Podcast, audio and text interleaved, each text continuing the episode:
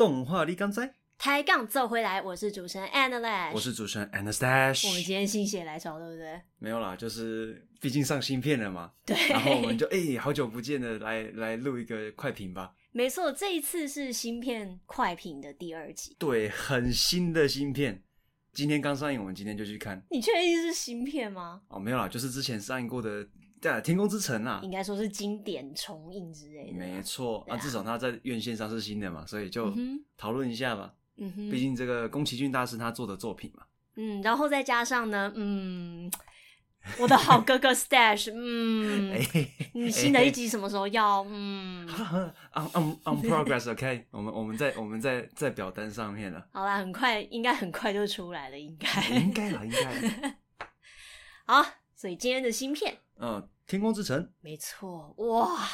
我本来以为天空之城你要放在正集讲哦，其实还好啦，就怎么讲，就今天就去看啊，然后又很久没有生东西出来，那我们就怎么讲？Anyway，就是 天空之城，为了不要为了终结佛系更新的那个 Anyway，Anyway，Anyway，Anyway，天空之城，哦、好，嗯，好啦，故事剧情大家应该都还记得了，那我们就直接切进我们的看片感想吧。其实老实说啊，就是你看《天空之城》的时候啊，会毕竟比《神隐少女》早很多，所以它的作画的品质当然就不像《神隐少女》这么多的 detail。嗯哼。可是它还是有很多就是让人很惊艳的地方。比如说，嗯，你想一下，那个就是海盗他们在那个火车怎么讲铁轨上面追逐的时候，有没有？嗯。就是他们开汽车在铁轨上面破坏铁轨的画面吗？没错，一路开铁轨一路崩溃那种画面，其实非常难画。因为你要你要画很多东西在画面上动来动去，然后那个怎么讲，完全就是人人体 CPU 的那个物理场景模拟啊。嗯，就是你要用头脑去创造这些东西。嗯，然后一帧一帧、一秒一秒的画，所以其实那个还蛮困难的，就画到手断掉啊。对啊，所以其实难怪说宫崎骏他们的怎么讲工作室一直都怎么讲产出一部电影都要很久。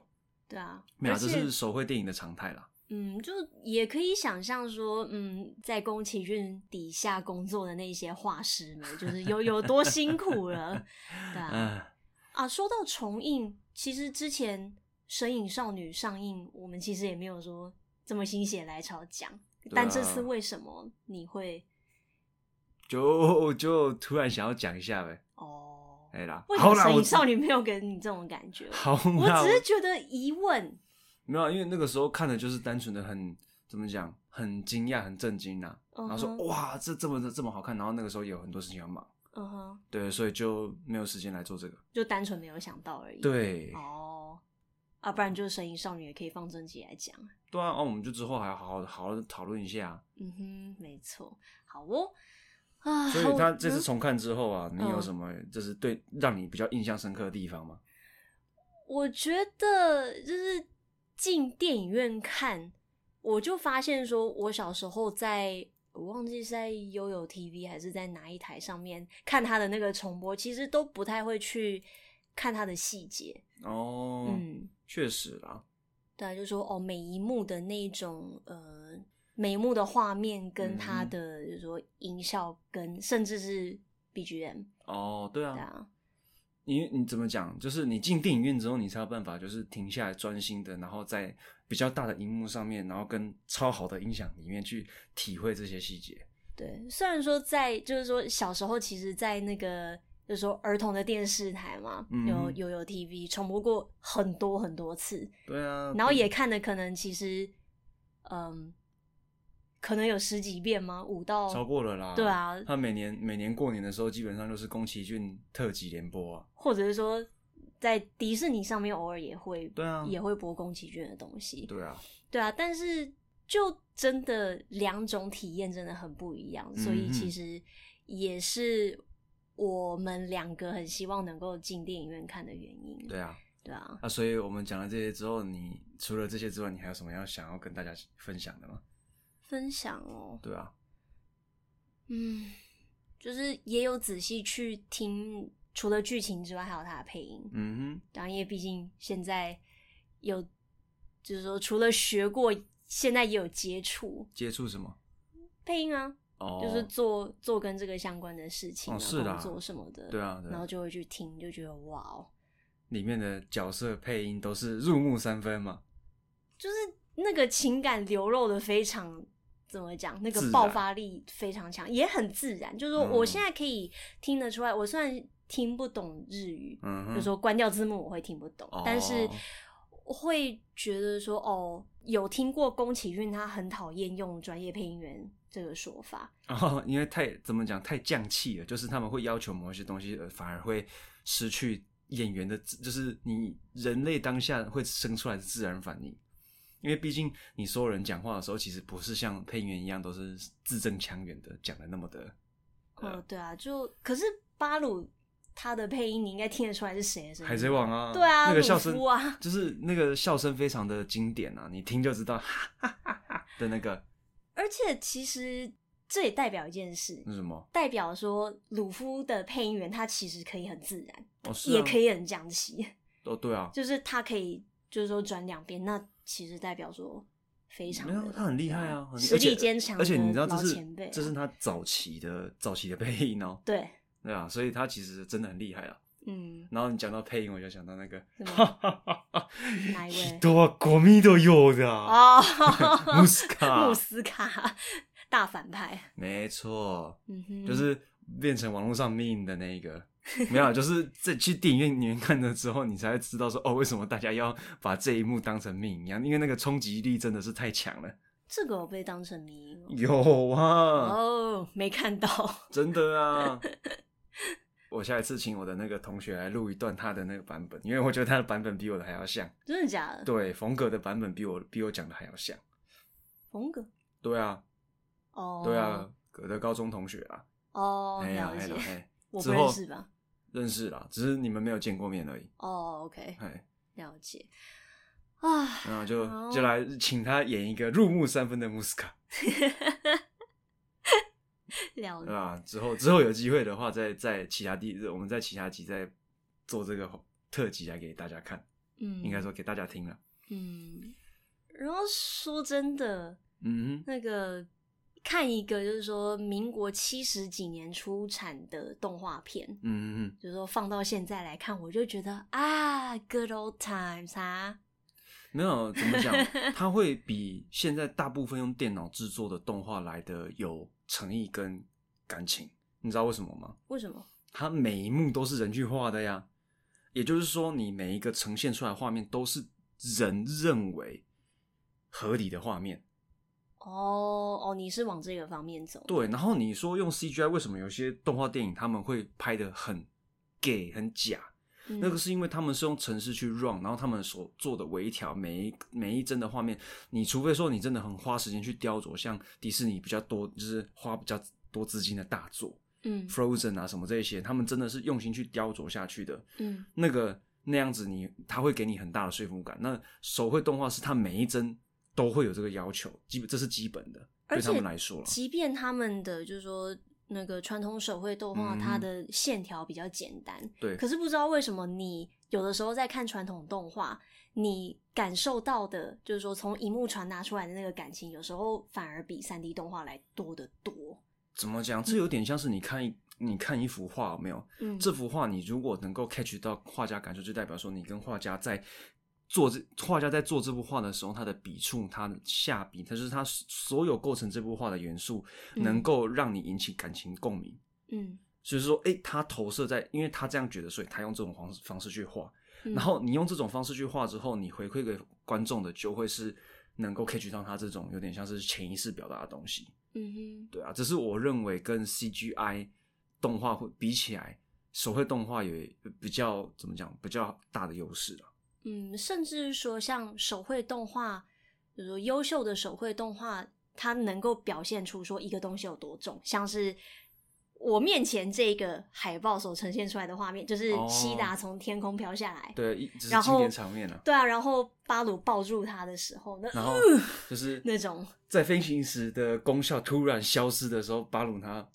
突然承受到这个重量的时候，你就可以看到他整个人的肢体肢体动作，然后还有衣服跟周，就是他踏着的那块木板沉重的那个些微的变化，有没有？你看你就知道说，哦，干，就算这个是宫崎骏早期的动画，他没办法像后面《神隐少女》的时候比较资金比较充裕，人员比较充裕的时候要求那么多。嗯哼。之外，这这光是这个早期的，你就可以知道说，你宫崎骏他到底要求的有多细。然后再就是他想要带给大家的感觉，这个有没有有没有呈现出来？从这动画里面呈现出来。而且重点是观众能够感觉得到。对对对，所以这这是我很喜欢，就是传统手绘动画的原因啊。啊，让我再次觉得啊，身为民国八年级生，或者说 九零后，我真的觉得好高兴，那就是、就是很有幸能够在就是宫崎骏他的那个黄金时期，我们从小就是看这些。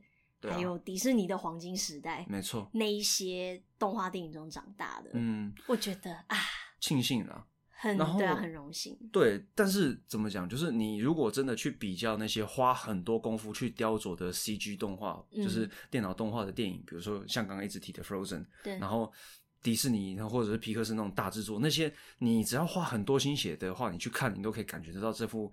它每一帧的画面所带给你，就是它背后这些工作人员，不管是编剧啦、这些动画师啦，或者是说光影效果什么这些特效人员什么的，嗯、这些人想要给你带来的感情跟想要呈现给你的东西，嗯，一定一定，而且这又是另外一个，就是说另外一个世代的小朋友的回忆，没错，就会跟我们的不一样，没错，对啊，我们的回忆也会跟就是说。七年级生，嗯，然后甚至是远到说我们爸妈他们的童年又不一样，没错，那是不同层次的东西，啊、所以其实无论好坏，哈，嗯嗯，对啊，就只是说不太一样，这只能说就是世代差了，对，就刚好是我们有经历过这些东西，但是经典的东西就是它会不断的持续沉淀嘛，嗯，而且它不会消失。除非说这个世界突然百分之九十九的介质，就是储存介质都坏掉了，我没办法进行文明传承，不然这些东西基本上会可以保存蛮长一段时间的。嗯，而且会有人认为它有价值，然后就不管是再怎么困难，他们都会持续的保存下去。嗯，只是我觉得还蛮觉得蛮庆幸，我人类有这种介质可以去不断的传承这种东西啊。没错，是说天空之城的故事啊。嗯哼。你有没有感觉到说，就是它跟现在的动画片，无论是手绘还是三 D，它的叙事方式有什么不一样吗？你觉得？怎么讲？它的故事结构其实就很很经典啊，嗯，就是一样，就是哎，主角英雄的日常嘛，就是你平你这个平凡人嘛，嗯，然后你在日常中遇见了一个特殊的情况，改变了你的生活现状，嗯，然后男孩遇上女孩啊，然后遇到危险啊，然后。然后角色成长啊，嗯，然后最后就是回归到自己的生活啊，嗯，你看这就是怎么讲？这有一本书专门在讲这个啦，就是，诶，这叫什么去了？诶，嗯，哎，糟糕，之后有机会的话再跟大家分享一下这本书好了。你说你你有这本书？对对对啊，什么英雄的旅途还是什么之类，就是英雄的旅途还是什么之类的。嗯，哦，了解。对啊，有机会的话再看看要在哪边再跟大家分享。嗯，然后其实不管在电影院还是说小时候的回忆，我其实对开头和结尾特别有印象。嗯、开头，开头就是不就是从那个军队那边开始吗？你有看到反派，然后那些空贼们，嗯、我说海盗有点不太准确，就不是在海上的。没有啊，因为是艇啊，飞艇，就是他们的他们的怎么讲？他们是用飞的、啊。对啦，他们的那个就是、嗯、就是牵扯到一些就是。好，那总总之那个是名词啦，名词问题而已。嗯、总之就是有好女主角反派们，嗯、哼然后就还有主角群，嗯，这样子，然后用以那个西达他从飞船上面掉下去来当做开头，对，我就觉得，呜，你有没有发现宫崎骏他做的开头其实都很自然？哦，对啊，他就是很很平顺的，就他从一个事件的开端，一个很平静、很平静的东西，只是你说，哎，一片风景，一片云海。嗯，然后再慢慢切切切切切，哎，就是像你讲的那个空贼，嗯，然后空贼之后就是哎，军方的那个飞艇，就很像是一个顺着顺着时序发生的事情，你不会觉得说嗯是哪来的？对啊，跟怎么讲，跟那种就是现在常用的什么倒叙法、英雄主观叙事的这些这些电影开头就会比较不一样。那些倒叙法如果没弄好的话，其实你会看的不飒飒，甚至说你会觉得乱七八糟，对啊，很难。去把它呈现的非常好，嗯、对。对啊，所以 我刚敲到水平了，不好意思。啊，没差了，嗯，就就是它的呈现方式，其实很多人用啊，但是真的就是用的很自然的，就是少数了，嗯，而且你其实也不会觉得说他的那个剪辑很，嗯哼，他可能断在一个很奇怪的点，或者是说那个 ending 有点太长。不会啊，这个就是这个就是导演的本事了。嗯，对，为什么宫崎大宫崎骏大大就是为什么人家讲他是天才就是这样。嗯，虽然说这背后有很多很多人的就是就是努力才有办法把这个东西呈现给大家看，但是。其中部分的人，他们会去要求他们坚持的东西，就真的会传递给大家。嗯，真的。嗯嗯，那角色呢？Garrett。对。呃，其实我发现一件事情。嗯。宫崎骏很喜欢坚强或者说强悍的人，无论男女，对不对？对，无论男女，无论男女老幼都是这样。而且他笔下的女性，嗯，就是兼具柔弱跟强悍。对，它是两者合在一起的，没错。就我我觉得现在就比较偏向于说，嗯，很很强的女性是你的体力上是可以拼得过男性的。没有，其实也不一定要拼得过男性，但，但是不，我是说很多会会想这样呈现。应该说了，他们就是宫崎宫崎骏笔下的女性，他们不会主动的去依靠男性，嗯，他们有办法自己可以做，他们就去做。嗯啊，但是你说不可抗力那种，那个这个时候才会有英雄出来救场。嗯，你没有发现？对啊，他快要被抓住的时候，我们主主角巴鲁就会突然跑出来。比如说，他就是在像是他们在逃跑的过程，嗯，巴鲁会主动的去做一些西达他体力上没有办法去做的事情。嗯，然后呢，但是西达他其实会愿意主动去帮忙，嗯，而且他不会就是说哦缩在一边这样胆小发抖那种。西达完全不是这样的人啊！他虽然说他会哭，他吓到会尖叫，嗯，而且很多次。对，然后也有被巴鲁救，嗯，但那个是必要。对，而且他很有觉悟。对，就是说会伤心啊，会怎么样？就感觉他知就是就是，就像他在中，嗯，就是后段快接近结尾结尾的时候，他知道自己就要被杀掉，但是他还是叫巴鲁把飞行石丢掉。对，这个真的是你知道，我看到这个。超级佩服，他们才几岁啊？不到十二岁。你看哦，就是有这种有这种觉悟的，就是而且去能够去坚定的去执行自己想法的人，真的是现在很少人能够看得到这样子的优点。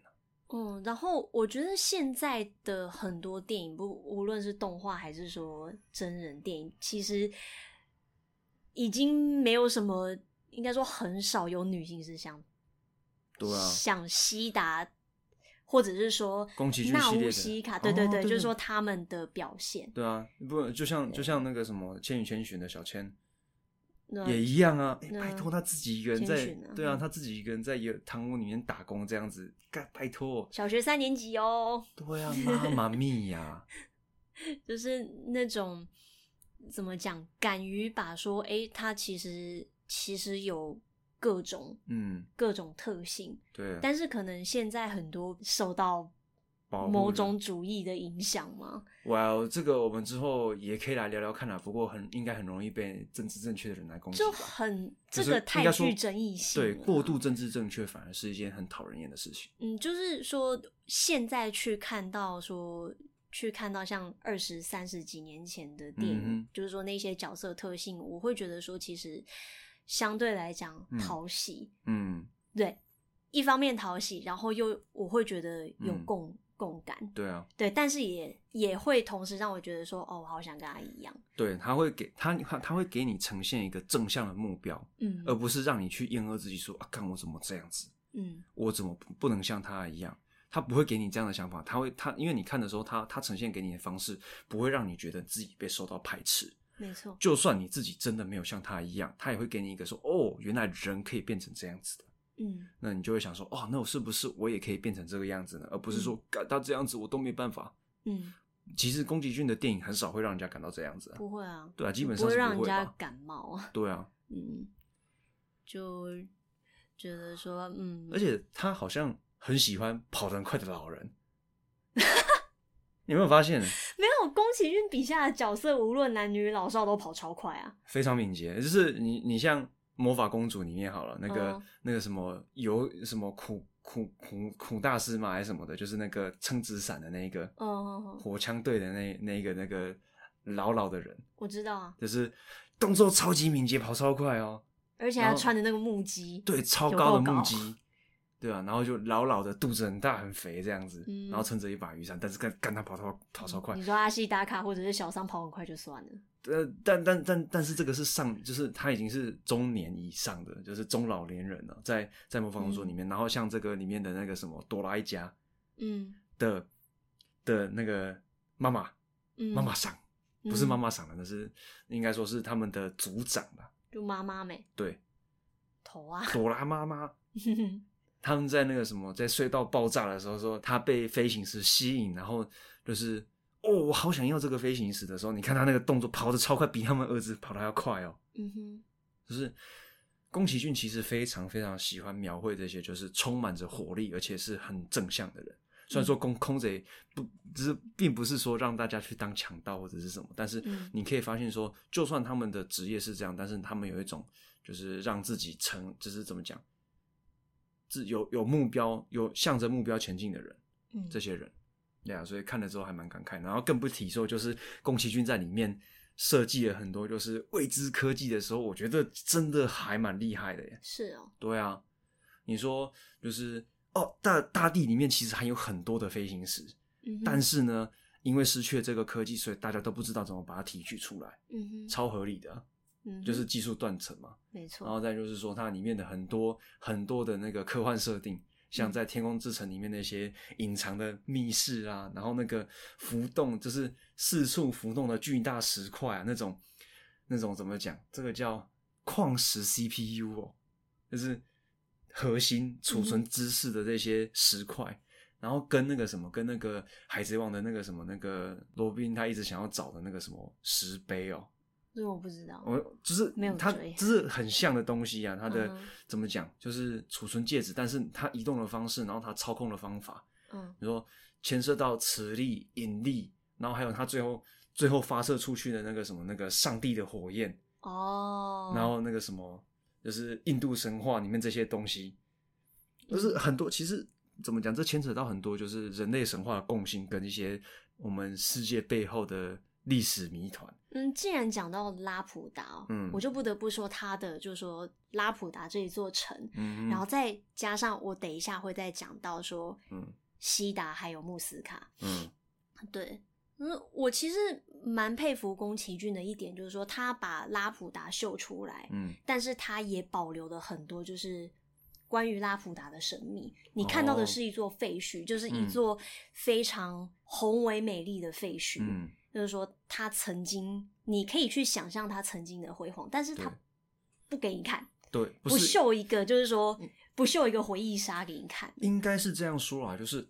宫崎骏他知道拉普达是怎么样的，对，所以他在这个上面再再去做拉普达的旧化，嗯，就是拉普达曾经是怎么样，然后他经过时间的摧残之后，他会变成什么样，嗯，然后在不了解这些历史的人登到这个拉普达上面的时候，他会受到怎么样的冲击，嗯，他表现得出来的是这个，而不是说哦，从上帝视角或者是过去的视角给你看拉普达到底怎样，嗯，而是你。去一个，就就好像你亲自去发掘一个古迹，就像就好像你去马丘比丘一样，嗯，就是哎、欸，你去到一个历史遗迹，你完全不了解，完全就是你你你能够知道的历史背景跟当地在古代时候的那种，就是你没有影像，你没办法知道，嗯，但是你有办法去到那个现场去感，去抚摸那个他们的那个土地，去感受现场的氛围，嗯，还有就是查询到有限的历史的那种感觉是一样的。哦。所以特别的真实的感觉，嗯，就是你是去感受，对，而不是去说，你不是透过一个人在那边讲巴拉巴拉，你不是去，你不是去读设定集，你不是看历史书，你也不是去，你也不是去看以前的纪录片，嗯，而是你到现场去体会拉普达这个地方，嗯，它到底有多古老，然后到底以前有多辉煌，嗯，好，然后再。接着我刚才讲到说，我会讲到西达还有穆斯卡嘛。嗯、哼我在猜西达跟穆斯卡可能就是他们现在是说像远房亲戚之类的，嗯、但是曾经是同一个家族。对那我看完《天空之城》就会想说，哎、欸，为什么西达他们家知道咒语，穆斯卡他们家不知道？哦，没有，而且而且你看哦，西西达他的那个全就是他的那个全名啊，全名的意思是真拉普达真正的王者哦。然后再就是穆斯卡不也是？然后不是，然后你看穆斯卡的名字其实跟西西达的结构是不一样的。哦呵，对，为什么？所以其实他他其实算是王族的旁支，是就是哦，对啦，我我如果就是因为我们现在是没有查任何资料的，但是依照我刚刚记得的，他、嗯、的姓氏最后一段是不一样的，都是拉普达，不是不是，他有一个真这个字是不一样的，就是就等于说是就等于说是王室跟皇亲贵族的那种感觉，嗯、一样都是一样一样都是皇族，一样都是贵族。但是他们的那个怎么讲？我记得，但是我记得穆斯卡里面的那个他的名字也是有“王”这个字啊，这个要查啦，因为我们是刚看完就直接讲，对，所以可能也没办法记住太多细节。哦，那至少我是这样，我是这样去记的。而且你看哦，就是真正的飞行师到底留在谁家，这就很这就很能够解释什么了。嗯哼，你只有你就只有那个写最最亲近的你那一家子，你才有办法把传家宝这样一代一代这样传下来。哦，对不对？也是啦。对啊。然后我其实当下的解读是，嗯，可能西达他们的家，就是说他们那边的家族其实是说可能组合派吧，嗯，所以他们就是说他们家像西达他们家代代相传，就是说、嗯、哦，那个飞行石不是要一直、嗯、一直藏在那个、嗯、那个火炉炉石对炉石的深处吗？而且也有，而且我觉得，然后直到结婚典礼才能带着。而且我觉得长炉石炉中这有一个很有趣的地方，就是他们可能可以利用 外面的热源帮飞行石来充能，不然哎、欸，不然你你你要想哦，嗯、拉普达它中间那一颗飞行石是超级大一块哦，嗯，它能源储量肯定比那小小一颗来的多，然后那小小一颗竟然里面能源可以放了七百年都没有耗损哦，我觉得应该是说没有这个这个只是不知道啦，它后面的科学原理应该没有。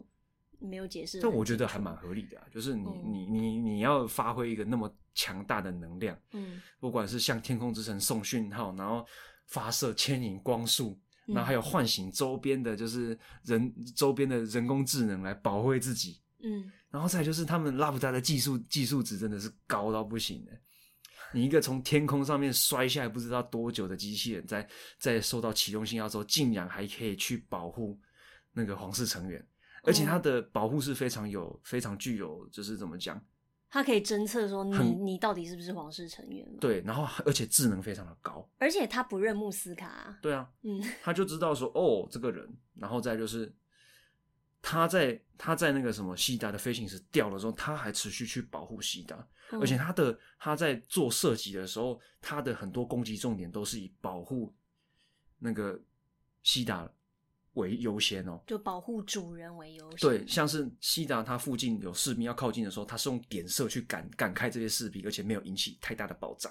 嗯，然后再来就是那个什么，他在城堡里面，那个穆斯卡要拉着他拉着西达手要走的时候，他是直接去打穆斯卡的手哦，把他们分开哦。哦，对对，对。然后再来就是他被就是他那座要塞里面的炮塔炮击打中第一次的时候，他就知道说、嗯、哦，这个是炮台。嗯，他先把炮台点爆。然后再去做威慑射击，把这些周遭士兵赶开，然后再去破坏建筑，然后造成火灾，让他们需要去救援，然后让他们没有精力去关注这个地方。嗯，所以这个机器人的智能其实非常非常的高，而且宫崎骏他们能够这样设计，真的是很厉害的。他们说知道说哦，怎样去让这个机器人去有这样的行动，会让大家觉得这样是合理，而且非常非常厉害，而且高智能的。我其实不管看几次，我都觉得那个机器人死的好可怜。就是怎么讲，他会有一种，就是他不知道睡了多久，但是醒来他的任务还是同样去保卫，对，保卫他们最想要保卫的人哦。对，哎，为什么会这样说？是因为西达他飞行石掉了之后，他还是继续保护他。对，所以他的认证其实并不是说靠飞行石，他只是启动的时候靠飞行石，然后他、嗯、他应该是会去读取飞行石里面的记录。嗯，哦，你是哦，对啦，要这么分析的话，其实好像也可以这么分析。对，甚至我会觉得说，它这个它这个 AI 已经进化到就它它里面这个机器人已经具有人工智能，而且是非常高强度的。嗯，就是已经产生情感的的人工智能，而而不是单纯一味的模仿。嗯，就不管是掉在城堡里面那一只。然后还有就是那个在天空之城上面，那是那只老旧的，然后开始在照顾为同伴献花，然后照顾动物的那一只。哦，我我看到那个，我其实而且你知道吗？差点哭出来。为什么为为什么那些坏掉的机器人，他们要把那些坏掉的机器人放在中央皇室的陵墓旁边？哦，有没有？我想要在这边守卫这些人，就即便他们都不在了。对，然后就是，就算我死掉了，我也希望说，就是我也希望可以把遗体放在这里。嗯，然后他们也会来悼念这些，就是他们曾经的领导者，绅士拉普达。是是拉普达，对对啊，这是非常令人感动。然后再就是说，为什么他们就是你看到西达家他们传承下来的风格，跟他们家乡附近的那个歌谣，嗯、就可以知道说，拉普达他其实对不管是就是整体世界的发展概念，然后再就是和平的价值，跟战争造造成的伤痛，其实是非常非常有概念的。嗯，所以为什就是难怪就是他们在坠落之后，拉普达的皇室会分裂成两边。嗯，而且你要具有这种意识的人，通常都是少数。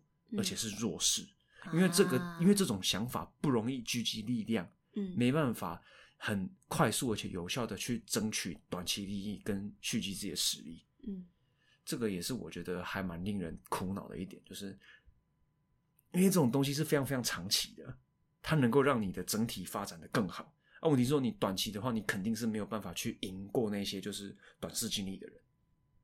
肯定的，对啊，所以这也是为什么说巴鲁跟西达，嗯、就是他们决定说要念那个咒语的原因啊。对啊，而且你看哦，像掌就是掌权者哦，就已经歪掉的情况下，嗯、然后再让他去传承这个文这个帝国，嗯，我我真的是没有办法想象他之后会变成什么样子。对啊，像穆斯卡在那个就是说他第二次抓到西达，对啊，跟。跟他说哦，如果没有拉普达，会对世界和平造成什么影响？我就觉得嗯，鬼话连篇呢。对啊，而且所以、啊、就是明明就是说他想要达成自己就是他的私欲，哎唉，而这样讲的就会觉得说，啊、就是怎么讲？他背后的很多原因啊，就是穆斯卡，我、啊、光复家族的荣光，嗯，然后弘扬拉普达上面的高深的知识，嗯，然后去拯救这个。以他的视角拯救这个被战火所摧残的世界，嗯，但是呢，他的方法跟手段非常非常的让我觉得不恰当。对啊，所以你知道，就是为什么人类世界很难出现一个共主，就是你会做这些阴谋诡计，你才有办法活得下来，并且争取到蓄积到很强大的实力。嗯，但是呢，你在做这些事情的时候，你要保持自己的初心，嗯，而且你要能够醒得过来。你不会，你不会被这些短期里面蓄积到的这些东西来迷惑你自己的想法跟前进的目标。没错，很难的。前进的目标啊。对啊。嗯。所以啦，就真的就是怎么讲，很多东西在里面嘛，嗯、很多想要，很多宫崎骏跟大家想要分享的，他们的制作团队的，那还有就是他们对一些事情的看法。嗯。那我们从中间读到的一些啦，这。只是一部分而已啊，毕竟是快评，所以我们就就是跟大家分享一部分。如果之后大家有想要听到我们在细讲哪一个部分的话，麻烦一定要跟我们留言。嗯，不管是 email、IG，或者是直接在各个播放平台上面的留言区跟我们留言都可以。嗯，就欢迎，就是尽我们尽量我们。其实还蛮想收到多一点留言。对，不管是不管是正评负评都好，因为我们像现在收到截止的两个留言，嗯、一个是给予我们鼓励的，嗯、然后另外一个是说我们很无聊的，嗯、没关系，我们都我们都我们都听到了。嗯，我觉得前提是呢，啊、我们要在一定的时间内要定期出产东西、啊。哦，是啦是啦，毕竟 我们的佛系更新真的是哈。哎，对啊，就其实。会跟着的听众朋友，其实真的很感谢，嗯、还是会听，但是真的啊，真的没有没有你们的话，做起来会更吃力。对，没错，因为这个 podcast 也是我们喜欢做的事情。嗯，对，但就我们希望能跟大家分享我们看到的好的东西，嗯，然后一些我们的想法。对，那也欢迎大家啊，就是跟、嗯、也也跟我们用用留言来回复的方式来跟我们讨论我们所分享的，或者是你们想要分享的。对，我们也很努力的在，就是说在做那个时间分配上的调整。对，对，就是要要效仿那一些，就是说有全职工作然后边做 podcast，就那种是 YouTube 什么这些人。对，我们希望像。毕竟你，毕竟我们必须得要养活自己嘛，这是优先的，嗯、不然我们其他事情都没办法做。真的。然后再来就是，我们除了养活自己之外，我们还是希望说能够跟大家分享一些我们觉得很好的东西给大家。对啊，我觉得其实好吧，这一集我们能讲讲到那个。角色这一方面好像稍少了一点，就是好像都是讲到拉普达，不过没有关系，因为今天是快评。有真的真的有有兴趣想要听的话，一定要跟我们留言哦。哎、欸，我们要不要做一个那个什么像吉普力角色的排行榜？好、啊，我其实有想过，而且可以啊，可以啊。而且我其实刚刚我其实本来说想想讲到巴鲁哦，对，但是我觉得时间关系没关系，就讲一部分就好了。就是、对啊，有有之后有机会再跟大家分享这个。既然我没有讲到，那就先跟大家卖个关子。嗯，对，因为我觉得就是应该说，我身为我身为一个女性嘛，嗯，大家就是有蛮多想要分享的，比如说关于吉普力，或者是说其他动画片的各种角色，嗯，对啊，就是说不无论是做一部电影的正集，或者是说来做来做一些比较 special 的特辑也好，没有啊，就就是、啊、就都可以，嗯，但是我们需要一些时间，嗯，对啦。没错，不过真的蛮蛮感谢大家，一直到现在都跟我们收听。OK，真的就是说啊，然后现在呢，有收听到这一集的听众朋友们呢，嗯《天空之城》趁它还在热映的时候，赶快去看。真的在电影院里面看，你能够获得享受，跟你在电脑荧幕或电视机前面旁边有 Disney Plus 哦有。真的要去看，真的啦！你你你用手机去看，跟你用大荧幕去看，真的会很不一样。嗯，然后哦，对，今天是十一月二十六号，没错。对，我们是二十五号上映嘛，我们二十六号去看。对，对，所以真的趁他还在线上的时候，赶快去看。那今天就先这样。对，对，今天的快评就到这边。就 其实噼里啪啦讲了一大堆，还可以讲到四十分钟。嗯，对了，录到现在，我们我们的现在的录音时间快要到四十分钟。没错。But anyway。嗯，感谢大家听我们分享，然后也希望大家能够去体验一下《天空之城》这一部电影。嗯，有看过的听众朋友们，就是这个真的值得再回到大荧幕上去重温一次。而且，对，因为我们小时候是透过电视看，你真的感受不到那一种。嗯，对，就是说在电影院里面感受到一些戏。没错，不管是中文还是日文，嗯，都可以，真的。对，重新去体验一下。国语的配音也非常非常的优秀，就是说，不论你挑哪一个就。都去看就对了。不过你们如果要听那个哈哈哈啊，人はゴミみたいだ的那个呃大呃人类像垃圾一样啊，这这句原汁原味的话，原文我会觉得比较厉害一点啊。对啊，就就看听众朋友们怎么选呗。嗯，没事，就是都可以。你如果有钱的话，可以两个都刷，嗯，二刷、三刷、四刷，随便都可以。好，新片快评之经典重映篇《天空之城》。 就到这边告一个段落啦。没错，那嗯，还还是一样，再度感谢大家的收听跟追踪，还有持续对我们的支持。也希望大家能够留言，然后分享自己的看法。嗯，也就是也影响我们的看法，跟跟跟信学的，我其实还蛮佩服他的。怎么说？信啊，然后那个 RT 啊，然后老爹啊这些人。哦，对啊，肯定的啊，就是能能够做到这么大，而且他们能继续做。嗯，就是他们真的是做他们自己想要做一些热爱的事情。嗯，这个那这个也是我们想要做而且能够做而且是我们热爱的事情。嗯，好了，那今天就先到这里。嗯，See you next time。没错，我是 Anna Lash，我是 Anna Slash。好，正集再见了，拜拜。